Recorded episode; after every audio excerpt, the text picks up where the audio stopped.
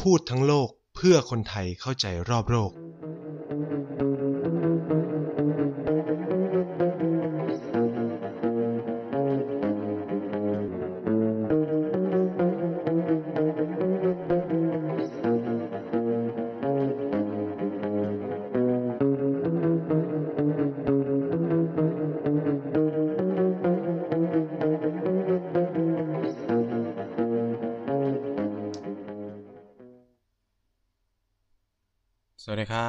ลับมาพบกันอีกแล้วนะครับ กับรายการพูดทั้งโลกนะครับ แล้วก็พบกับไนท์เช่นเคยทุกวันเสาร์แบบนี้นะครับ ไม่ว่าใครจะฟังตอนไหน เราก็อัดกันวันเราก็จะลงกันวันเสาร์นี้นะครับ ทางช่อง TBD Podcast นะครับ ก็สำหรับสัปดาห์ที่แล้วเนี่ยเราก็คุยกันไปเรื่องการเลือกตั้งท้องถิ่นใช่ไหมครับ ก็ ก็ได้รับเสียงตอบรับที่ค่อนข้างดี ตอนนี้คือ TPD นำโดยรายการเกียร์กายก็สิบเรากำลังนำเทรนใน Twitter ด้วยการติด Hashtag อบจอินไซด์นะครับ ก็เป็นเขาเรียกว่าเป็นการส่งเสริมเนาะเราก็เรียกว่ากระตุ้นให้คนออกไปใช้สิทธิ์เลือกตั้ง ในระดับท้องถิ่นนะครับ ซึ่งมีความสำคัญมากอย่างที่นท์เราไปตั้งแต่ตอนที่แล้วนะครับว่าพวกอบตอบจเทศบาลอะไรเงี้ยถือว่ามีความใกล้ชิดกับเรามากๆนะครับ แล้วก็มีงบประมาณเยอะมากๆเลยนะครับเอ่อผมอยากยกตัวอย่างเช่น ในเคสของจังหวัดผมนะครับชนบุรีอบจเชื่อไหมครับว่าอบจนะมีงบประมาณถึง 3,500 ล้าน เออคิดดูนะครับ เยอะมากขนาดไหนนะครับ ฉะนั้นเนี่ยมันค่อนข้างมีความสำคัญแล้วอย่างที่พูดไปก็คือว่า ต่อไปในอนาคตเนี่ย รัฐบาลก็จะเอา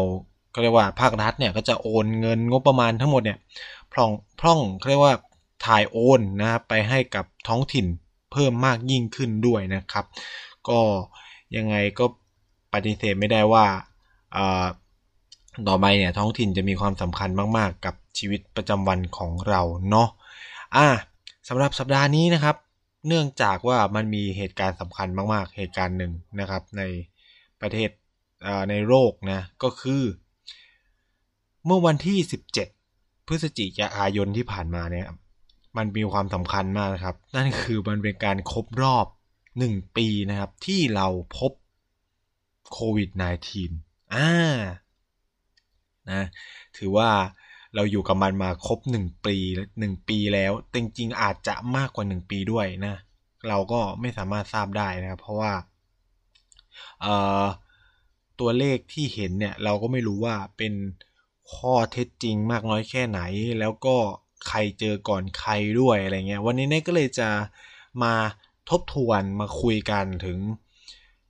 จุดกำเนิดเนาะเราก็จะมาคุยถึงจุดกำเนิดของอีโลกนี้อ่าแล้วก็รวมถึงว่า ผลกระทบของมันนะครับ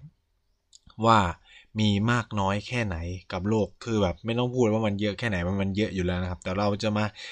ฉายภาพให้เห็นว่า เออ ไอ้ที่ว่าเยอะมันเยอะประมาณไหนเป็นยังไง คือ ตอนนี้ด้วยความที่ประเทศไทยเนี่ยก็ไม่ได้เจอกับสถานการณ์ที่รุนแรงมากมากเท่าไหร่แล้วต้องใช้คำนี้ว่าเออตัวเลขตัวเลขผู้ติดเชื้อของเราเนี่ย ลดลงอย่างรวดเร็วนะครับ เราต้อง ถ้าจำกันได้ก็คือว่าช่วงที่ถือเป็นช่วงพีคเนาะถือเป็นช่วงที่แบบเฮ้ยคนติดเชื้อเยอะๆมากเลยของของประเทศไทยเนี่ยก็จะอยู่ที่ช่วงเดือนมีนาคม ซึ่งมันเป็นเทรนเนาะเป็นเทรนของทั้งโลกที่เจอเลยนะครับ มีนาคมเนี่ยถึงเมษายนเนี่ยคือเป็นช่วงที่แบบ peak หลาย ๆ ที่นะครับแต่ต้องบอกว่ายุโรปเนี่ย peak ตั้งแต่ช่วงประมาณ เดือนปลายเดือนกุมภาแล้วเนาะตัวเลขก็ขึ้นผู้ประวัติของไทยเนี่ยเรามาเจอช่วงมีนา จากหลาย ๆ เคสผสมกันไม่ว่าจะเป็นเคสสนามมวยใช่ไหมเคสเอ่อผับเอยหรือว่าอะไรก็ตามเนี่ยก็ทำให้ตัวเลขของเราพุ่ง แล้วหลังจากนั้นก็ลดอย่างรวดเร็วเลยนะครับ ในช่วงประมาณเดือนพฤษภาคมเนี่ยเราก็เริ่มกลับมาเห็นตัวเลขหลักหน่วยอีกครั้ง แล้วก็ส่วนใหญ่เนี่ยก็จะเป็นการติดเชื้อจากภายนอกนั่นก็คือ การที่คนไทยที่อยู่ต่างประเทศกลับมาไทยแล้วอยู่ใน state quarantine นะครับ ก็คือพื้นที่กักกันนะครับในโรงแรมในอะไรก็ว่ากันไปนะครับ ก็ทำให้ตัวเลขก็ลดลงมาเรื่อยๆนะครับไม่แลบจนในที่สุดเราก็แทบไม่มีการติดเชื้อในประเทศเลยนะครับแต่ว่าก็เมื่อประมาณเดือนกว่าๆมานี้เราก็เริ่มเห็นนะครับว่ามีการติดเชื้อภายในประเทศ ก็ยังไงก็อยากย้ำอีกทีนะว่า การที่ไม่มีการติดเชื้อภายในประเทศไม่ได้หมายความว่ามันไม่มีนะ มันอาจจะมีหรือซ่อนอยู่โดยที่เราไม่รู้ตัว แล้วก็เราก็ไม่รู้ว่าแจ็คพอตจะแตกเมื่อไหร่แจ็คพอตคือเราจะเจอการระบาดขนาดใหญ่อีกรอบเมื่อไหร่ หรือเราจะกลายเป็นผู้ติดเชื้อเมื่อไหร่นะครับ ตอนนี้คือผมเข้ากรุงเทพหรือไปที่ต่างๆของของไทยเนี่ยก็เริ่มเห็นแล้วว่าเฮ้ย หลาย ๆ อย่างมันหย่อนยานมากขึ้นมากเลยครับ เราเริ่มเห็นคนไม่ใส่หน้ากาก เราเริ่มไม่ล้างมือ เราเริ่มไม่ใช้เจลแอลกอฮอล์เราเริ่มไม่ทำหลาย ๆ อย่างเยอะแยะมากมายเลย ซึ่ง ก็อยากจะบอกว่านี่คือความเสี่ยงของใครของมันเนาะคือเรื่องแบบนี้มันห้ามกันไม่ได้นะครับ เออคือแล้วก็มันเป็นอะไรที่ personal มาก ๆ นะครับ ก็ ใครอยากจะเสี่ยงก็นะ ก็ใช้ชีวิตอย่างเสี่ยงๆกันต่อไปแล้วแต่ถ้าใครอยากเขาเรียกว่า คือกันไว้ยังไงก็ดีกว่าแก่ เราไม่รู้ว่าจะเกิดอะไรคือถึงแม้ว่าในช่วงเดือนที่ผ่านมาเนี่ยเริ่มมีข่าวดีหลาย ๆ อย่าง เช่นเออมันเริ่มมีวัคซีนโควิดนู่นนี่นั่นนะครับ ก็นะครับ แต่ว่าเราก็ไม่รู้ว่าเมื่อไหร่ ประเทศไทยจะได้ใช้นั่นแหละนี่นะเพราะก็เพิ่งดูข่าวว่าเออเราทุ่มงบไปเกือบหมื่นล้านเนาะเพื่อจะซื้อเขาเรียกว่าซื้อล่วงหน้าในการผลิตวัคซีน แต่ก็ไม่รู้ว่ามันจะออกมาสู่ตลาดเมื่อไหร่ และที่สำคัญก็คือว่า คนแบบเราเราที่เป็นคนธรรมดาเนี่ยจะได้ใช้หรือเปล่าก็ไม่รู้ เพราะว่าเท่าที่อ่านเนี่ยก็เหมือนกับว่า เขาจะให้กลุ่มเสี่ยงก่อน กลุ่มเสี่ยงคือใครนะครับเราก็ต้องมาคุยกันกลุ่มเสี่ยงก็คือพวกเจ้าหน้าที่แพทย์พยาบาลใช่ไหมพวกเจ้าหน้าที่ทหารตำรวจ ทั้งหลายเป็นฝ่ายปกครองอะไรเงี้ยที่ทำงานใกล้ชิดกับประชาชนเลยก็จะมีโอกาสได้รับวัคซีนก่อนนะครับ แล้วก็ไม่รู้อีกว่าวัคซีนจะฟรีไหมนะก็ต้องมาลุ้นกันนะครับหนึ่งคนอาจจะต้องใช้สองถึงสามโดสก็คือ นี่เป็นอะไรที่เออเออเป็นอะไรที่เราต้องมานั่ง คิดกันต่อไปอีกว่า เออมันจะเป็นยังไงนะครับ แต่อย่างไรก็ตามเราจะมาคุยกัน อันนี้ก็เป็นแบบภาพกว้างๆเนาะที่ที่วันนี้เราจะมาพูดให้ฟัง แต่ว่าขอเริ่มอย่างนี้ก่อนแล้วกันว่า ในส่วนที่1นนะครับก็คือจุดกำเนิดของโควิด -19 นะครับ คือวันที่ 17 พฤศจิกายนประวัติ มีการบันทึกไว้ก็คือว่าที่เมืองอู่ฮั่นประเทศจีนนะครับมีการพบผู้ป่วย ปอดอักเสบแบบผิดปกตินะครับ คือเขาเขียนแบบนี้จริงๆ คือเอาจริงในประเทศจีนยังไม่ใช้คำว่าโควิด -19 เลยนะ จีนใช้คำว่า new phenomena อ่าก็คือแบบอารมณ์แบบเป็นโรคปอดโรคปอดติดเชื้อหรือโรคปอดอักเสบรูปแบบใหม่ เขาใช้ภาษาจีนแบบนี้เนาะก็คือก็ ในแต่ในตอนนั้นยังไม่รู้ว่าคืออะไรนะ ก็วันที่ 17 ก็เป็นเคส เป็นเคสแรกที่เจอแล้วกัน แต่ว่าเอ่อมาเจอตอนนั้นเนี่ยก็ยังไม่ได้มองว่าเป็นโรคระบาดเนาะก็ก็เอาไว้เข้าโรงพยาบาลปกติอะไรเงี้ยแต่ว่าพอถึงจุดหนึ่งเนี่ยก็เริ่ม มีการสงสัยกันนะครับ ก็คือประมาณเดือนธันวา ต้นเดือนธันวาเริ่มมีการป่วยกันแบบเป็น เขาเรียกว่าเป็นกลุ่มเป็นก้อน แล้วก็พบว่าเออมันเกิดขึ้นที่ตลาด ที่เมืองอู่ฮั่นเป็นตลาดปลาใช่ไหมเป็นตลาดอาหารทะเลอาหารสัตว์ป่าอะไรเงี้ยคือ คือทุกวันเนี้ยทุกคนมองว่าอีไวรัสเนี่ยอาจจะมาจากสัตว์ป่าใช่ไหมเพราะว่าเออมันอาจจะมาโคโรนามันเป็นไวรัสที่จริงๆมันอยู่กับโรคเนี่ยมานานมากแล้วนะครับ แต่ว่ามันก็มีไอตัวเนี่ยอีโควิดในที่มันคือสายพันธุ์ใหม่ใช่ไหมคำถามสำคัญก็คือว่าเฮ้ยแล้วตกลงอะ่ะ โควิด -19 เนี่ยมันเริ่มขึ้นที่จีน คือเริ่มขึ้นที่จีนใช่ไหมอะไรประมาณนี้ใช่ไหมครับ คือต้องพูดอย่างนี้ based on หลักฐานทางวิทยาศาสตร์แล้วกันนะครับ based on หลักฐานทางวิทยาศาสตร์ก็คือว่าเขาเนี่ยค้นพบกันว่านะครับก็คือโคโรนาไวรัส 2019 เนี่ยมีความเป็นไปได้ 2 อย่างนะครับ ที่จะเกิดขึ้นหนึ่งคือ มันเป็นวิวัฒนาการตามธรรมชาตินะครับ ซึ่งเออเขาเรียกว่ามันมีการพัฒนาสายพันธุ์ของมันเนี่ย จากสัตว์สู่สัตว์ก่อนสัตว์สู่สัตว์แล้วก็สัตว์สู่คนเนาะก็คือจากข้างคาวไปสู่สัตว์ประเภทหนึ่งแล้วจากสัตว์ประเภทหนึ่งไปสู่เอ่อเอ่อคนนะครับ ซึ่งเอ่ออันนี้อ้างอิงจากอีวารสารเนเจอร์เนาะก็คือว่า นักวิจัยเนี่ยเขาก็มีความเชื่อกันว่า แนวโน้มที่เป็นไปได้คือมันเกิดการ mutation mutation คือการกลายพันธุ์เนาะคือในในชีววิทยาหลายคนก็น่าจะพอทราบบ้าง หรือถ้าใครไม่ทราบก็คือมันคือการกลายพันธุ์ของ DNA ของของตัวไวรัสเอง ซึ่งมันเป็นขนาดเล็กใช่ไหมล่ะ การกลายพันธุ์มันก็จะเกิดขึ้นได้ไวเมื่อเปรียบเทียบกับคนที่มีหลาย ๆ โครโมโซม หรือสัตว์ขนาดใหญ่อะไรเงี้ย เช่น คือเราก็จะเห็นการกลายพันธุ์ของมนุษย์ ผ่านระบบพันธุกรรมต่างๆ อยู่แล้วนะครับ ไวรัสเองก็มีลักษณะเช่นนั้น สัตว์อื่นก็มีลักษณะเช่นนั้น ในระบบนิเวศเนี่ยก็มีการกลายพันธุ์ในลักษณะเดียวกันนะครับเอโคโรนาไวรัสเนี่ยก็คือการมิวเทชันหรือการกลายพันธุ์ของตัวโคโรนาสายพันธุ์ก่อนหน้านี้ ซึ่งงานวิจัยชิ้นนี้เขาเขามองว่าเอ่อการกลายพันธุ์กว่าจากสัตว์สู่คนได้เนี่ยอาจจะใช้เวลาเป็น 10 ปี 20 ปีเลยนะเป็น 10 ปีอาจจะเป็น 10 ปีนะครับในการเปลี่ยนแปลงอะไรเงี้ยแค่ว่า เหมือนกับว่าแจ็คพอตมามาปีเนี้ยก็คือมันเกิดการติดจากสัตว์สู่คนอะไรประมาณนี้แล้วก็เอาจริงๆ original จริง ๆ ทุกวันนี้ก็ยังไม่ทราบนะ เออ ในในเชิงการวิจัยในการศึกษาทุกวันนี้ยังไม่ทราบด้วยซ้ำว่าสุดท้ายแล้วเนี่ยโควิด -19 เนี่ยมันมาจากไหนอะไรเงี้ยแล้ว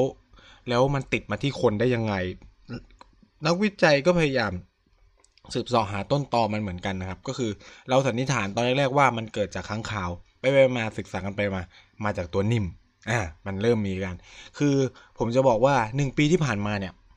เรายังหาคำตอบกับเรื่องนี้แทบจะไม่ได้เลย แต่ว่าทฤษฎีที่น่าจะล้มไปแน่นอนก็คือว่า เรื่องการตัดต่อพันธุกรรมคืออทฤษฎีสมคบคิดใช่ว่าทฤษฎีสมคบคิดนะครับจำนวนมาก ทฤษฎีสมคบคิดจำนวนมากเชื่อวะเขาเขาบอกว่าเชื่อกันว่าหลายคนคงได้อ่านแหละก็คงเชื่อกันว่าอีไวรัส โคโรนาเนี่ยเออมันหลุดมาจากแลบในอู่ฮั่นนู่นนี่นั่นอะไรเงี้ย แต่ในทางวิทยาศาสตร์แล้วก็ในทางชีววิทยาเนี่ยเอ่อยังไม่มีงานศึกษาไหนยืนยันเลยนะ ผมใช้คำนี้ว่าไม่มีงานศึกษาไหนยืนยันเลยว่าโควิด -19 มาจากการตัดต่อพันธุกรรม อันนี้เราก็ต้องวางอยู่บนพื้นฐานของข้อมูลที่มันมีณเวลานี้เนาะว่ามันยังไม่มีใครยืนยันส่วนใหญ่ยังมองว่ามันเกิดขึ้นตามธรรมชาติ เพราะว่า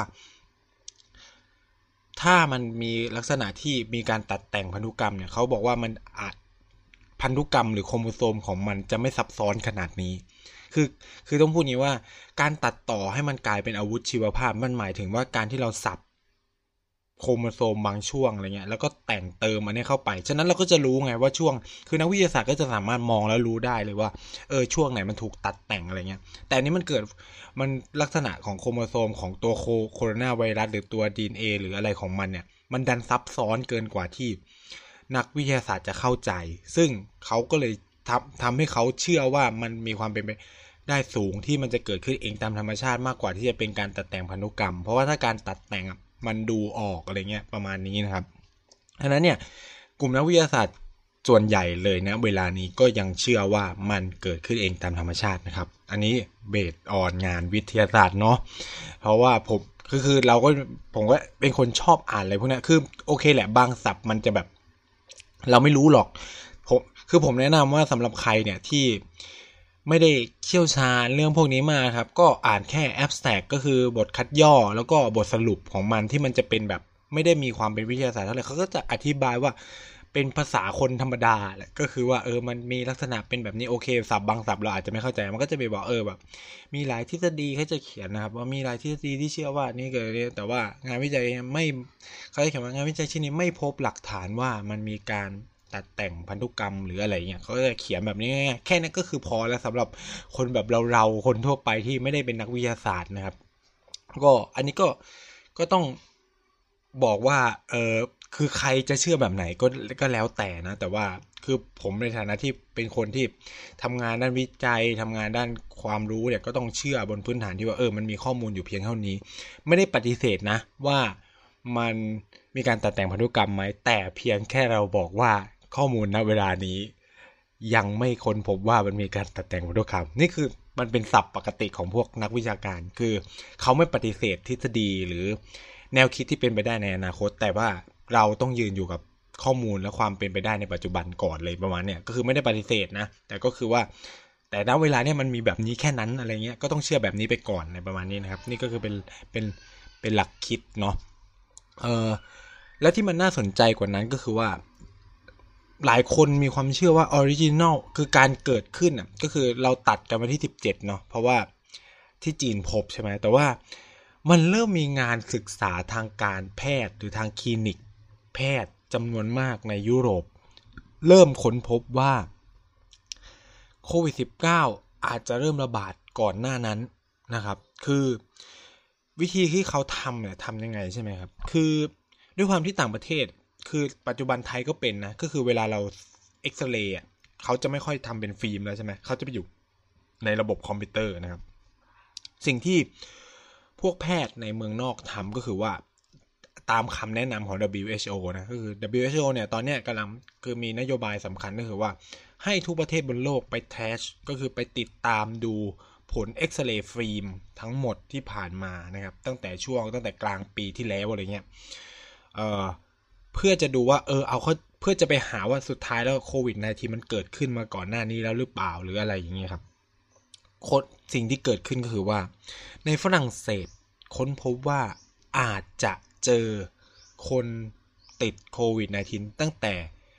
ต้นเดือนพฤศจิกายน หรือกลางเดือนพฤศจิกายนแล้วนะครับ ในขณะที่อิตาลีก็เจอลักษณะแบบนี้เหมือนกันนะครับ แล้วก็พอ test กันไปใช่ไหมฮะ แต่สำหรับฝรั่งเศสเนี่ยเขา เขาย้อนระบบ confirm ใหม่ ตอนแรกก็คือ เชื่อว่าเป็นเดือนมกปลายเดือนมกราว่าเจอเคสแรก แต่พอไปย้อนดูฟิล์มปรากฏว่า เฮ้ยเคสแรกมัน เคสแรกที่น่าจะเป็นเคสที่หนึ่งของเขาเนี่ย น่าจะเกิดขึ้นตั้งแต่เดือนธันวาแล้วอะไรประมาณเนี้ย มันก็เลยนำมาสู่คำถามหลาย ๆคำถามต่อมาว่า เอาเข้าจริงแล้วเนี่ยโควิด -19 เนี่ยมันมันเกิดขึ้นที่แรกที่จีนจริง ๆ หรือเปล่าอะไรเงี้ย คือคือเอาจริงๆก็คือว่าการที่ฝรั่งเศสแล้วก็อิตาลีพบแบบเนี่ยมันมีมันส่งผลอย่างสำคัญต่อการเคลมของของจีนนะก็คือว่าเขาจีนพยายามบอกว่าโควิดอะไม่ได้เกิดขึ้นที่จีน แต่ว่ามันเป็นการนำมาจากต่างประเทศก็คือบอกว่าสหรัฐอเมริกาหรืออะไรเงี้ย ซึ่งปัญหาตอนนี้คือว่าสหรัฐอเมริกาเนี่ยไม่เปิดเผยข้อมูล คือต้องพูดงี้ว่า สหรัฐอเมริกามีการเสียชีวิตของผู้ป่วยที่เป็นปอดอักเสบเยอะมากครับ ปัญหาคือว่าเราไม่สามารถรู้ได้ คือสหรัฐไม่ได้เปิดข้อมูลออกมาว่า สุดท้ายแล้วเนี่ย มันตายเพราะโควิด -19 จริงไหมเอ้ยมันตายเพราะว่าโรคปอดอักเสบจริงไหมมันตายเพราะไข้หวัดใหญ่จริงไหมหรือมันตายเพราะโควิด -19 อะไรเงี้ยคือจีนเนี่ยมองว่าตายเพราะโควิด -19 แน่นอนอะไรประมาณเนี้ยซึ่งอันนี้ก็ต้องรอกันต่อไปว่ามันจะเป็นยังไง มันก็เป็นข้อกล่าวหาของจีนต่อสหรัฐอเมริกานะ แต่ว่าการที่ยุโรปเริ่มเจอ เจอว่าเออตัวเองเจอก่อนหน้าเนี่ยมันเริ่ม confirm ว่า เอาเข้าจริงแล้วเนี่ยโควิด -19 อาจจะไม่ได้เกิดขึ้นที่จีนอย่างเดียว แล้วมันก็ confirm ทฤษฎีของนักวิทยาศาสตร์ว่ามันมีวิวัฒนาการเนาะว่าฉะนั้นเนี่ยมันเป็นไปได้ว่าเฮ้ยมันไม่ได้ระบาดจากจุดนี้ไปอีกจุดหนึ่งแต่มันเกิดการระบาดเป็นกลุ่มเป็นก้อนในหลาย ๆ พื้นที่พร้อม ๆ กัน แต่ก็ปฏิเสธไม่ได้ว่า ในบางประเทศก็เป็นการนำเข้าอะไรเงี้ยแต่ในในบางเคสเนี่ยก็อาจจะ ในมองได้ว่าเออมันเกิดขึ้นในประเทศคุณด้วยนั่นแหละ มันไม่ได้แบบนำพามาจากจีนอย่างเดียวเลยประมาณนี้เออฉะนั้นเนี่ยมันก็ช่วยคือแบบภาพที่มันเริ่มออกมาเรื่อยๆก็เริ่มช่วยให้เราเห็นได้มากขึ้นว่า การระบาดของโควิดเนี่ยมันเริ่มมีการเห็นได้ชัดว่า เออ มันไม่ใช่ลักษณะที่จากจีนไปประเทศต่างๆ แล้วนะครับ มันเริ่มเป็นแบบเกิดที่จีนเกิดที่อิตาลีเกิดที่ฝรั่งเศส หรือเราอาจจะเจอหลาย ๆ ประเทศต่อไปในอนาคตนะ ก็ไม่สามารถทราบได้นะครับ ก็ต้องรองานศึกษาในอนาคตต่อไปนะครับเอออันนี้ก็จะเป็นอะไรที่น่าสนใจ ใคร ใครสนใจก็ลองไปหา มันมีข่าวลงเยอะมาก ไปเขียนเลย first case in France หรือ first case in Italy อะไรเงี้ย ก็จะมีลงเยอะแยะนะครับ ช่วง ช่วงนี้ก็มีงานออกมาเยอะ หรืองานวิจัยจำนวนมากก็เกี่ยวกับโควิดก็ออกมาเรื่อยๆเลยนะครับ เอ่ออยู่ที่เราจะไปตามหรือไม่ตามแค่นั้นเองหรือว่าคือบางคนตอนนี้คือมันเชื่อไปแล้วว่าเป็นอย่างนั้น ก็เลยไม่ได้ติดตาม ผมจะบอกว่าในโลกของการศึกษาวิจัยคือมันไปเร็ว คือหนึ่งปีเนี่ย เป็นช่วงเวลาที่น้อยมากนะครับ แล้วทฤษฎีทุกอย่างมันจะเปลี่ยนไปเร็วมากนะครับเพราะว่าตอนแรกๆมันก็เจอแบบนี้ พออีกคนก็เลยไปค้นไปต่อปุ๊บปุ๊บก็จะเจอเจอเจอเจอเจอเจอเจอต่อไปเราอาจจะในอนาคตอาจจะ รู้เลยก็ได้ว่าอ้าวมันเกิดจากการตัดต่อหรือเปล่าอะไรเงี้ยหรืออะไรยังไงประมาณนี้เนาะก็พอการที่ฝรั่งเศสกับอิตาลีเจออะไรแบบเนี้ยมันก็เริ่มนำมาสู่สมมติฐานต่อมาก็คือว่าเฮ้ยเอาซึ่งเราเริ่มรับรู้แล้ว นั่นก็คือว่าโควิด 19 ของฝั่งเอเชียกับโควิด 19 ของฝั่งยุโรปนั้น เป็นคนละสายพันธุ์กัน ใช่ไหมเราถ้าใครเคยไปดูข่า ใครอ่านข่าวก็คงพอได้ทราบว่าเออไอ้สถานการณ์โควิด ในฝั่งของยุโรปเนี่ยค่อนข้างจะรุนแรงเมื่อเปรียบเทียบกับในฝั่งของเอเชีย แล้วก็สายพันธุ์ของตัวไวรัสเนี่ยมันก็มีลักษณะที่แอบแตกต่างกันเล็กน้อยใช่ไหมครับ นั่นก็ confirm ทฤษฎี ของนักวิทยาศาสตร์อีกที่ว่ามันเกิดขึ้นเป็นกลุ่มเป็นก้อนในแต่ละพื้นที่แตกต่างกัน ไม่ได้แบบเป็นระบาดแบบไอ้นี่เลย ก็คือแบบมันพอมันเกิดเป็นกลุ่มก้อนแล้วมันก็ตุ้มเปิดเป็นโกโก้คันพร้อมกันเนี่ยครับมันก็อาจจะเป็นลักษณะแบบนั้นก็ได้เลยประมาณนี้ก็คือ พูดง่าย ๆก็คือว่าที่จีนก็เกิดที่ยุโรปก็เกิดในเวลาใกล้เรียกันอะไรเงี้ยแล้วความน่าสนใจก็คือถ้าใครไปดูข่าวที่เนเธอร์แลนด์หรืออะไรเงี้ย มันมีการพบการติดเชื้อของตัวมิงใช่ไหมตัวมิงติดเชื้อโควิด -19 ซึ่งคำถามต่อมาก็คือว่า มิงมันติดโควิด -19 ก่อนหน้านี้หรือเปล่า แล้วมันก็ระบาดไปสู่คนหรือเปล่าอะไรเงี้ยนี่ก็เป็นคำถามใหญ่มาก ๆ ต้องใช้คำนี้เป็นคำถามใหญ่มากๆ ที่ยังคงต้องรอ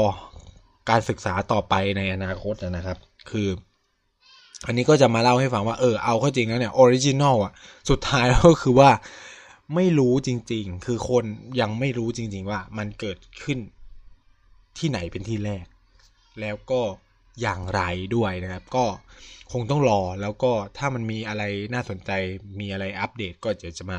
เล่าให้ฟัง ผมก็ตามอ่านอยู่เรื่อยๆนะก็สนุกผมชอบอะไรเงี้ยก็คือว่า คือพอเราอ่านอะไรแบบนี้เยอะๆมันก็ ได้เสริมองค์ความรู้เวลาไปคุยกับคนก็จะได้มีอะไรน่าสนใจ มากยิ่งขึ้นมากกว่าที่แบบเออไปด่ากันประเทศนู้นประเทศนี้นะครับคือในเชิงการระบาดวิทยาเอ่อต้องพูดว่าน้อยมากที่เขาจะไปหา คือปัดเหตุผลที่เขาหาต้นตอของการเขาเรียกว่าต้นกำเนิดของมันเพื่อนำไปใช้ผลิตยารักษาหรือใช้ผลิตวัคซีนนั่นแหละครับ คือเป้าหมายหลักๆมันแค่นั้นไม่ได้แบบ ค้นหากันเพื่อจะมาเบรมกันว่าเออใครผิดใครถูกเนาะคือในโลกใบเนี้ยต้องบอกว่าการระบาดไม่เคยมีการให้ใครต้องมาชดใช้อะไรกันนะ เออต้องพูดคำนี้ก่อน เพราะว่าโรคระบาดก็เหมือนกับพิษเศรษฐกิจโลก เหมือนกับอื่นๆอะที่มันไม่มีใครอยากจะให้มันเกิดขึ้นต้องใช้คำนี้ คือถ้ามันตั้งใจจากสมมุติว่าจีนผลิตเป็นอาวุธชีวภาพแล้วหลุดจริง ๆ อันนั้นอะจีนก็ต้องชดใช้นะครับอะไรเงี้ยแต่ว่าถ้ามันเป็นโรคระบาด in case นะครับในกรณีที่มันเป็นเป็นโรคระบาดจริงๆเนี่ยก็ไม่มีใครมาเรียกร้องอะไรกันนะครับ ต้องพูดอย่างนี้ เพราะว่ามันไม่มีใครอยากเจออย่างแรกคือคือไม่มีใครอยากเจอแล้วก็ ไม่มีใครอยากจะติดโรคแล้วก็ไม่มีใครที่จะแบบอยากจะเจอสถานการณ์แบบที่เราเห็นแบบเนี้ยคือปิดเมืองนู่นนี่นั่น ใครจะไปอยากเจอใช่ไหมฉะนั้นเนี่ยมันก็ไม่มีทุกคนได้รับผลกระทบกันหมดนะครับเหมือนกันนะครับ คือในเคสสมมุติว่าในยกแบบเคสเปรียบเทียบโคเคโรคระบาดมาจะเทียบกันไม่ได้เนาะแต่ว่าผมว่าที่มันแบบ to be fair นะคืออย่างเคสแบบวิกฤตเศรษฐกิจโลกอะไรเงี้ยวิกฤตเศรษฐกิจโลกเป็นอะไรที่ ส่วนตัวก็คือว่า อันนี้มันเกิดจากน้ำมือมนุษย์นะ แต่ก็ไม่มีการชดเชยอะไรกันเหมือนกัน ยกตัวอย่างเช่น hamburger crisis ก็รู้รู้ก็รู้กันแล้วว่าต้นสายปลายเหตุสมมติเกิดจากสหรัฐอเมริกา หรือ Financial ไครสิตในยุคในเอเชียอะไรเงี้ยมันก็รู้ว่าใครเป็นคนจุดเริ่มต้นอะไรเงี้ยแต่เราก็ไม่เคย ไปเรียกร้องความเสียหายทางเศรษฐกิจจากประเทศเหล่านั้น ทั้งที่อันเนี้ยมันเกิดขึ้นกับน้ำมือมนุษย์นะเพราะว่ามันเป็นอะไรที่ควบคุมไม่ได้เนาะมันเป็นอะไรที่เราควบคุมไม่ได้ แล้วก็เป็นเรื่องของแต่ละประเทศแล้วที่จะเข้าไปจัดการกับอะไรแบบนี้นะครับ เหมือนการโรคระบาดเนี่ยหนักกว่าด้วย เพราะว่าคุมไม่ได้ ไม่สามารถแบบไม่ใช่น้ำมือมนุษย์อะมันเกิดขึ้นจากธรรมชาตินะครับ ก็ก็ต้องปรับตัวกันต่อไปนะ ก็เรียนรู้กันต่อไปในการใช้ชีวิตให้มันอยู่กับมันสำหรับเคสคือ มันก็มีงานบางส่วนเนาะคือที่เริ่มศึกษาว่า การเกิดมิวเทชันของโควิด -19 เนี่ย มันเป็นปฏิกิริยาเร่งจากการเกิดขึ้นของ climate change หรือการเปลี่ยนแปลงสภาพภูมิอากาศ ก็คือ อย่างที่หลายคนรู้กันว่าเมื่อโลกเราเนี่ยเเกิด global warming หรือการเกิดขึ้นของสภาวะโลกร้อน มันก็จะนำไปสู่การเปลี่ยนแปลงหลาย ๆ สิ่งหลาย ๆ อย่างมากมายไคลเม c เชนเนี่ยทำลายอารยธรรมโลกมาหลาย ๆ อารยธรรมนะครับ ไม่ว่าโมเฮนจาราโรเอง หรือว่าอารยธรรมมายาส่วนใหญ่ก็ก็เกิดก็ล่มสลายจากความเปลี่ยนแปลงของสภาพภูมิอากาศ แล้วผมก็เลยมานั่งคิดว่าเออมันก็เป็นไปได้ที่อีโควิด -19 เนี่ยมันก็มาเพื่อทำลายอารยธรรมโลกกันแหละ จากปัญหาไคลเม c เชนที่มันเกิดขึ้นเนาะ คือต้องพูดอย่างนี้ว่าปัญหาโลกร้อนเป็นลักษณะและผลกระทบของมันไม่ได้มีลักษณะขึ้นเป็นเส้นตรงเนาะขึ้นเป็นเส้นตรงคืออะไรสมมุติว่าเออเราจะเห็นแบบเออสมมติอ่าเขาเรียกว่าอุณหภูมิขึ้นหนึ่งเราเห็นผลกระทบหนึ่งอุณหภูมิขึ้นสองเราเห็นผลกระทบสองอุณหภูมิขึ้นสามเราเห็นผลกระทบสามอะไรแบบเนี้ย climate change ไม่ได้เป็นแบบนั้นนะครับ climate change เป็นลักษณะ ความสัมพันธ์กับผลกระทบแบบนี้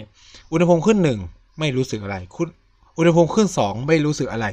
อุณหภูมิขึ้นสามโลกล่มสลาย ก็คือมันขึ้นขึ้นแบบไม่รู้สึกอะไรแล้วก็หวบเลยนะครับ อันนี้เป็นลักษณะของสิ่งที่เกิดขึ้นกับโลกเราที่กำลังเผชิญอยู่นะ อันนี้ก็ต้อง อยู่กับมันไปเหมือนกันนะครับ ก็คือ เราอาจจะมองโควิด -19 ในฐานะที่มันเป็นสัญญาณเตือนก็ได้ หรือเราอาจจะมองว่าเออมันเป็นอะไรบางอย่างก็ได้ไม่ผิดนะครับ แต่ว่าส่วนตัวนะผมต้องใช้ว่าส่วนตัวผมมีความเชื่อเล็ก ๆ ว่า การเกิดขึ้นของโควิด -19 เนี่ยน่าจะมีส่วนมีปัจจัยหรือมีเหตุปัจจัยมาจากความเปลี่ยนแปลงของสภาพภูมิอากาศก็คือ การที่โลกพัฒนาโลกโรคโลกพัฒนาเนี่ยหรือเปลี่ยนแปลงไปได้เนี่ยก็ต้องมีผลมาจากสภาพภูมิอากาศสภาพแวดล้อมที่มันเอื้ออำนวยหรือเปลี่ยนแปลงหรืออะไรเงี้ยให้มันสามารถวิวัฒนาการตัวเองเพื่ออยู่รอด ผมก็เชื่อว่าโควิด ก็เหมือนกับคนก็เหมือนสัตว์อื่น เมื่อเฮ้ยโลกร้อนขึ้น เราก็ผลิตแอร์ผลิตอะไรเงี้ยโควิดในทีมันก็เหมือนกับว่าเอ้ยเมื่อโลกร้อนขึ้นกูก็ต้องพัฒนาสายพันธุ์เพราะถ้ากูอยู่แบบเดิมกูก็จะ ตายแน่นอนก็เลยเปลี่ยนแปลงตัวเองมาเรื่อยๆ ซึ่งเขาเป็นไวรัสใช่ไหมเขาก็มีขนาดเล็กแล้วก็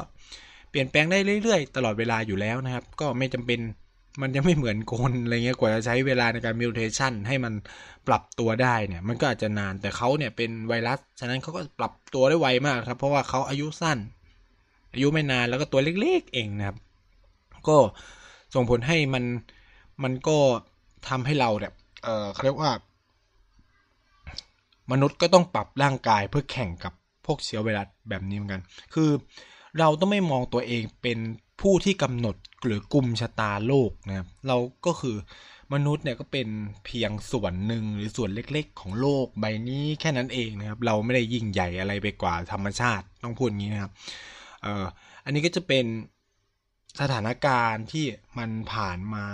ที่เราได้เห็นเนาะแล้วก็ถ้านับจนถึงวันนี้เนี่ย เราก็ ทราบกันแล้วว่าโควิด -19 เนี่ย มีผู้ติดเชื้อแล้วมากกว่า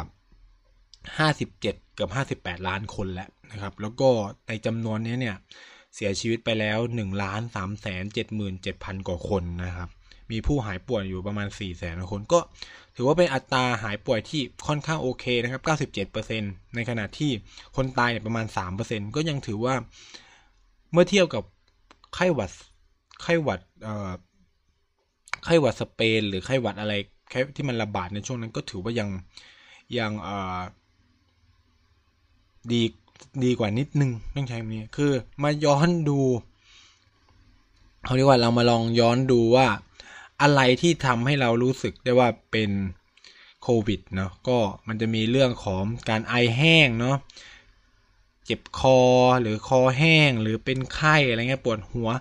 ท้องเสียอะไรเงี้ยจะเป็นอาการร่วม แต่ว่า อาการที่มันพบพร้อมกันก็คือปวดหัว ไอแห้งนะครับ แล้วก็เหนื่อยประมาณเนี้ยสามอย่างเนี่ย แต่ทุกวันนี้คือคำถามใหญ่ของผมคือ สมมติผมเป็นไข้แล้วไปเดินห้าง อุณหภูมิขึ้นเกินนะคำถามคือ ห้างจะทำอะไรกับเรา เออคำถามคือห้างจะทำอะไรกับเรา ห้างจะสันนิษฐานว่าเราเป็นโควิดอยู่ไหม หรือห้างจะสันนิษฐานว่าเราแค่ป่วย แล้วก็เลยปล่อยเราผ่านไป ซึ่ง โดยส่วนใหญ่ ผมเชื่อว่า ปล่อยผ่านหมดเลย ทุกวันนี้คือละหลวมมาก ไทยชนงไทยชนะละหลวมนะครับเซวงเซเว่นละหลวมหมดเลย คือใครเป็นใคร fever ขึ้นก็แต่ก่อนนี้ถ้าเป็นไข้ปุ๊บดึงเข้าโรงพยาบาลเดี๋ยวนี้ก็คือแบบก็ก็ไม่อะไร เพราะว่าเรารู้สึกว่ามันไม่มีการติดต่อภายในประเทศแล้วอะเนาะมันก็เลยทำแบบนั้นได้ใช่ไหมครับ ก็เป็นเรื่อง ปกตินะครับ ปกติมากเลยนะครับ ก็ไม่รู้สิ ก็ก็อยู่กันแบบเนี้ยกันกันแหละนะ ก็โลกมันก็เป็นแบบนี้นะครับ อันนี้ก็ อยากฝากเดือนทุกคนแล้วกันว่า จนกว่าจะได้ฉีดวัคซีนก็อย่านิ่งนอนใจนะ ก็ทุกอย่างมันเกิดเกิดขึ้นได้นะครับ แล้ววัคซีนเนี่ยกว่าจะพัฒนาจนอยู่ตัวจริง ๆ ต้องใช้คำนี้อยู่ตัวจริง ๆ ก็อาจะใช้เวลาปี ปีถึงสองปีเลยนะ คือไอ้วัคซีนล็อตแรกเนี่ยก็อย่างที่เห็นอะ่ะ ก็ยังการันตีแบบ94% 95%อยู่นะครับ หรือ 90%อยู่เท่านั้นเองนะครับ ไม่ได้ 100%เต็ม แล้วก็ ความพิเศษของโควิด -19 คือมันเริ่มเกิดการวิวัฒนาการของตัวเองเพื่อหนี คือในบางประเทศเริ่มเจอการเปลี่ยนแปลงพันธุกรรมของโควิดแล้วนะ คือ นี่คือสถานการณ์ที่เรากำลังเจออยู่นะครับ นี่แหละ มันคือสิ่งที่ถ้าเราเชื่อในพระเจ้าก็จะบอกว่าพระเจ้าส่งมันมาเพื่อท้าทายเราแต่ถ้าเราเชื่อในหลักวิทยาศาสตร์ก็คือว่านี่แหละ มันกำลังบอกเราว่า โลกมันเปลี่ยนแปลงนะอะไรเงี้ยคุณก็ต้อง แล้วถ้าเราเชื่อในหลักของสิ่งแวดล้อมเราก็ต้องมองว่านี่คือการเปลี่ยนแปลงของ สิ่งแวดล้อมเพื่อจะบอกอะไรเราบางอย่างอะไรเงี้ยครับ ก็อันนี้ก็แล้วแต่มุมมอง แต่ที่แน่ๆก็คือโควิด -19 ได้ทำลายเนาะทำลายระบบเศรษฐกิจโลกไปอย่างสมบูรณ์แบบแล้วนะครับ คือ คือหลาย ๆ ประเทศติดลบกันระเนระนาดรวมถึงประเทศไทยนะครับมีประเทศที่เป็นบวกอยู่ไม่กี่ประเทศเองหนึ่งในนั้นคือจีน เพราะว่าจีน จัดการปัญหาได้ไว คือถ้าใครสนใจว่าทำไมจีนจัดการปัญหาได้ไว ก็ไปดูฟังเทปเรื่องที่ผมเล่าให้ฟังเนาะว่าเออจีนเขาจัดการกับโควิด -19 ยังไง แต่ว่าเขาก็แลกมากับเศรษฐกิจ คือถามว่าติดลบไหมก็คือเศรษฐกิจเป็นบวก แต่ว่าเติบโต แบบติดลบเนาะก็คือว่า GDP ที่พยากรณ์อาจจะสามอะไรเงี้ย ปกติจีนอยู่ที่เท่าไหร่ ปกติจีนอยู่ที่สิบหรือเจ็ดแต่ลงมาเจ็ดแปดหลายปีแล้วสองสามปีที่ผ่านมาเนี่ย ประมาณเจ็ดแปดฉะนั้นก็คือติดลบประมาณสี่ใช่ไหมจากเจ็ดหรือจากแปดไปเหลือสามหรือสี่อะไรเงี้ย ก็ถือว่าติดลบแหละ แต่ว่าก็คือแค่ว่า GDP ยังเติบโตอยู่อะไรเงี้ย แต่ประเทศอย่างเราคือติดลบหมายถึงว่า มันมีการเกิดเริญเติบโตเลยนะ แถมยังลดลงไปอีกด้วยอะไรเงี้ย คือจีนเติบโตแต่เติบโตน้อยลงใช้คำนี้เติบโตแต่เติบโตน้อยลงของเราคือไม่เติบโตเลย หลาย ๆ ประเทศคือไม่เติบโตเลยแถมติดลบไปด้วยอะไรเงี้ย คือ ไม่เติบโตเลยคือศูนย์ แต่ถ้าติดลบก็คือว่าเศรษฐกิจถดถอยนะครับ ก็คือไม่มีการผลิตไม่มีอะไรนู่นหลาย ๆ สิ่งประกอบกันอะไรเงี้ยอย่างบ้านเราเนี่ยที่เห็นได้ชัดคือการท่องเที่ยวพังพินาศระเนระนาดนะครับ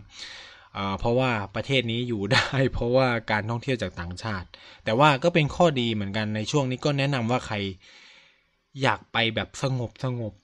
ไปเที่ยวทะเลแบบภูเก็ตกระบี่พังงาอะไรเงี้ยรีบไปซะนะรีบไปซะคือผมอะ่ะเพิ่งไปกระบี่มาคือแบบ โอ้ นี่แหละ คือ คือ ไปถึงขนาดที่แบบ โอเคแหละ คนที่ทำงานในธุรกิจท่องเที่ยวไม่ happy กับมันแน่นอน แต่เราในฐานะนักท่องเที่ยวที่เป็นชาวไทย เราจะ happy มากๆ เพราะว่ามันสงบมาก แล้วคือทะเลเป็นของเรา คนน้อยมากนะครับ คือ คือไกด์ที่พาผมไปเที่ยวเกาะอะไรเงี้ยเขาก็จะบอกว่า เนี่ย คือถ้ามีเพื่อนมีอะไร ให้รีบบอกให้มาเที่ยวขึ้นหนึ่งก็คือว่า เขาก็จะมีรายได้ด้วยแหละ เออ แต่ว่าเขาก็พูดว่าเนี่ย ปกติสมมติว่าทะเลแหวกใช่ไหมทะเลแหวกเขาบอก ปกติไม่ได้ลงนะเพราะเรือจอดเต็มไปหมดเลยอะไรประมาณนี้ก็คือมาดูแล้วก็ขับเรือออกไปอะไรเงี้ยเพราะว่านักท่องเที่ยวเต็มไปหมดเลย นี่คือแบบ ผมไม่ได้เห็นภาพนี้ว่าเป็นเวลาแบบสิบกว่าปีแล้วอะไรเงี้ยเออพี่เขาพูดอย่างเงี้ยเลยอะว่าไม่ได้เห็นภาพนี้มาเป็นสิบกว่าปีแล้วฉะนั้นอยากมาเที่ยวก็รีบมาเที่ยวอะไรเงี้ยเพราะว่าทะเลจะเป็นของเราอะไรเงี้ยเออ ผมก็ไปโอ้โหแบบเอนจอยมาก คนน้อยสงบ แต่ก็คือหาของกินยากแค่นั้นเอง เพราะว่า คือแบบอย่างเช่นอ่าวนางคือมันปิดหมดเลยอะไรมาแบบร้านปิดเยอะมากคือ ที่กินของผมคือร้านเซเว่นคือไม่ได้โฆษณาให้เขานะ คือมันมีที่ที่ที่มันกินได้จริงๆเพราะที่เหลือคือมันปิดหมดหรือไม่ร้านอาหารก็แพงมากอะไรเงี้ยก็ไม่ไหวอะไรเงี้ยเราก็กินข้าวเซเว่นหรือไม่ก็แบบมันจะมีเช้าเช้าที่เป็นแบบชาวบ้านมาขายของกันอะไรประมาณเนี้ยผมก็จะไปหาอะไรกินนะแต่ตอนคืนนี่คือมาหาไม่ได้เลยครับ ก็ซื้อเซเว่นกินนะครับ เพราะว่าทุกคนก็กลับบ้านนู่นนี่นั่นอะไรเงี้ยฉะนั้นก็ใครอยากเที่ยวก็เที่ยวช่วงนี้แหละ ก็คือเที่ยวที่มันเป็นแหล่งท่องเที่ยวของชาวต่างชาติมาก่อนอะไรเงี้ย ก็ไปซะนะครับ ก่อนที่ทุกอย่างจะกลับมาเป็นปกติเหมือนเดิม ผมเนี่ยไม่เคยไปเที่ยวทะเลใต้เลยนะครับ เออ คือในชีวิตจนเกิดโควิด ก็พอมันเริ่มเปิดเปิดเมืองอะไรเงี้ย ก็ไปไปเก็บ ยังไม่ได้ไปเสียดายนี่ยังไม่ได้ไปภูเก็ต คือปัญหาของประเทศไทยอย่างหนึ่งสำหรับคนที่เที่ยวคนเดียวก็คือว่า ระบบขนส่งมวลชนไม่ดี มันก็เลยส่งผลให้เที่ยวลำบาก ในขณะที่ต่างประเทศอะคือยกตัวอย่างผมเที่ยวในจีนเนี่ย ผมเที่ยวคนเดียว chill ๆมากเลย เออ เช่นมันมีเอ่อ DiDi DiDi คือแท็กซี่อะแท็กซี่แบบออนไลน์เงี้ยแล้วก็ metro มันก็ดีทุกอย่างมันก็ดีหรือไม่ถ้าเราอยากไปเที่ยวไกล ๆ ที่มันต้องใช้รถเขาก็มีทัวร์ทัวร์คือก็มีรถรับส่งนู่นนั่นแต่บ้านเราเนี่ยไม่มีรถนี่จบเลยนะครับ ระบบขนส่งฐานะหาออนไลน์ก็แทบจะไม่ได้นะครับ คือ คือต้องพูดว่าผมไปเที่ยวคนเดียวนะครับต้องใช้แบบนี้ แล้วก็ใช้ระบบขนส่งมวลชนหมดเลย ฉะนั้นเนี่ยเมืองที่จะเที่ยวได้ก็จะเป็นเมืองที่เป็นการท่องเที่ยวจริง ๆ แล้วก็มีระบบขนส่งมวลชนดีระดับหนึ่ง ดีระดับหนึ่งจะใช้คำนี้ระดับหนึ่งความทิปไฮไวป่วงคือกระบี่ยังโอเค นครศรีธรรมราชยังโอเค ยังพอมีรถสองแถวมีอะไรไปเที่ยวอะไรเงี้ยมีรถประจำทาง มีรถเมล์รถอะไรประจำทางไปไหว้ไข่ไปอะไรเงี้ยก็มีรถประจำทางหมดนะครับ หัดใหญ่ยังมี ผมไปตรังครับโคตรพีคครับ เพราะเพราะว่าไปเที่ยวเกาะลิบงเอ่อรถตู้เกาะลิบงมีแค่สองรอบ คือรอบเที่ยงกับรอบดึกอะไรเงี้ยกูไปถึงลิบงคือดึกมาก ก็นั่งรอนานมากนะครับ แล้วก็แบบพอผมไปคนเดียวเขาก็เพิ่ม ค่าโดยสารอะไรเงี้ย ก็แบบงงงงว่าอ้าวกูผิดอะไรวะอะไรเงี้ย ทีนี้พอจะกลับปัญหาคือรถไม่มี สิ่งที่เกิดขึ้นก็คือบกรถชาวบ้าน ก็คือก็โชคดีไป ก็คือนี่คือน้ำใจคนไทยนะที่ เออ มันก็เป็นอะไรที่สวยงามแล้วผมก็ชอบอะไรเงี้ย ก็คือก็ขอรถชาวบ้านติดชาวบ้านชาวบ้านก็พามันก็ไปไปคือเขาไม่ได้พาไปตัวตังนะก็ไปส่งที่อำเภอที่ตัวอำเภอกันตังอะไรเงี้ยแล้วเราก็นั่งรถไฟต่อเข้าไปในเมืองอะไรเงี้ย ก็เป็นอะไรที่สนุกดีนะครับ ใครก็ช่วงนี้ก็คือเที่ยวซะเนาะถ้าไม่ใช่ไม่ใช่สิมันเที่ยวซ้ำไม่ได้เพราะว่ามันเปิดมากานานแล้วคือผมไปเที่ยวช่วงที่มันแบบเพิ่งเปิดเมืองใหม่ๆหลายคนก็อาจจะยังแบบ work from home อยู่ก็ยังพอไปเที่ยวแล้วตอนนี้มันเริ่มกลับมาเป็นปกติหมดแล้วอะไรเงี้ยก็ ก็เที่ยวลำบากนี่ก็ใช้วันหยุดอะก็คือวันหยุดเที่ยวก็จะเจอคนแบบมหาศาลแน่นอนคือล่าสุดเจอไป เห็นแม่กำปองคือคนมหาศาลมาก ตอนที่ผมไปคนน้อยจริง ๆ นะ ตอนที่ผมไปในช่วงที่มันเปิดเมืองใหม่ๆ คือคนน้อยมาก แล้วตอนนั้นไปช่วงแบบแต่หน้าร้อนขึ้นหน้าฝน หน้าร้อนขึ้นหน้าฝน น้ำตกเอออะไรเงี้ยสวยสวยคือ ถ้าเราไปหนาวหนาวแบบนี้ก็โอเคอากาศดี แต่ว่ามันก็จะเนี่ยเจอกับสภาวะคนเยอะแยะนิดหนึ่งนะครับ ก็นี่ก็จะเป็นสภาพการของตัวผลกระทบแบบ เห็นชัดๆ ในประเทศเราจากตัวโควิด -19 เนี่ยซึ่งไม่รู้ว่าจะอยู่กันไปนานเท่าไหร่เนาะเออนี่คืออยากให้หายไปไวๆมากนะครับ คือแบบผมลงแบบเหมือนอารมณ์แบบกึ่งกึ่งแฮปปี้เบิร์ดเดย์โควิดทุกคนมาด่าว่าไอเด็กเปรตอะไรจะตายนู่นนี่นั่นอะไรบอกนะไม่ควรจะอายุยืนนี่นั่นคือมันเห็นความเบื่อหน่ายกับมันแล้วคือแบบ คือมัน new normal จริง ๆ จนเราแบบเออมันไม่ไหวอะ คืออยู่แบบนี้มันไม่ไหวจริง ๆอะไรเงี้ยคือไปไปถ้าก็ดีอะไรเงี้ย ผมก็ผมหลาย ๆ คนก็คงหวังว่า เออ แบบวัคซีนที่มันมีออกมามันก็จะแบบใช้ได้จริง ๆ เนาะคือทุกคนได้ฉีดจริง ๆ แล้วก็ได้ผลจริง ๆ แล้วก็ส่งผลให้เออเรากลับมาใช้ชีวิตกันได้ตามปกติ คือผมเนี่ยอยากกลับไป ไปจีนมากวินาทีนี้คือ ไม่ใช่อะไรคือว่าโดนตัดทุนนะครับ คือทุนรัฐบาลจีนตอนนี้คือ ทุกคนน่าใครที่เรียน และได้ทุนรัฐบาลจีนอยู่ตอนนี้ก็จะเจอสถานการณ์ก็คือโดนตัดทุนเนาะตัดทุนในที่นี้คืออะไรคือไม่จ่ายเงินเลี้ยงชีพเนาะคือค่าเรียนก็ยังจ่ายให้ปกติ เพราะว่าเราอยู่ที่ประเทศไทยหรืออยู่ในต่างประเทศประเทศตัวเองอะ่ะเขาก็จะตัดเงินค่าใช้จ่าย เพราะว่าเขาไม่อยากให้เอาเงินอะ ไปใช้ในต่างประเทศ อะไรอย่างนี้อ่าหลักคิดมันก็มีแค่นี้เลยนะครับ แล้วก็ถ้าเรากลับไปเขาจะทบคืนให้ ในวงเล็บว่าต้องสอบผ่านนะในวงเล็บว่าต้องสอบผ่านแล้วถึงจะ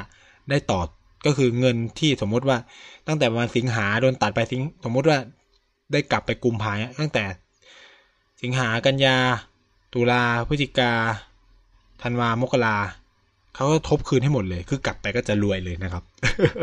เออ นะครับ แต่ว่าตอนนี้คือไม่มีอะไรเลยนะครับ ก็คืออยู่กันแบบอดๆอยากๆ ก็คือเพิ่งใบบุญพ่อแม่แล้วก็เงินเก็บเก่าก่อน ชิปหายไปปวคือหลายคนที่แบบเพิ่งสอบติดเมื่อปีล่าสุดเนี่ย ก็จะเจอสภาวะที่ว่าออกจากงานก็ไม่ได้ เพราะว่าออกไปก็ไม่มีเงินใช่ไหมก็จะเจอแบบเนี้ยอันนี้เป็นเป็นเด็ก ที่ได้ทุนจีนจะเจอสภาวะแบบนี้เนาะส่วนผมไม่อยากกลับไปเพราะมันมีหลายอย่างนะครับ เราต้องเข้าแลบเอยต้องอะไรนู่นนี่นั่นอะไรเงี้ยก็ก็หลายปัจจัยนะ อันนี้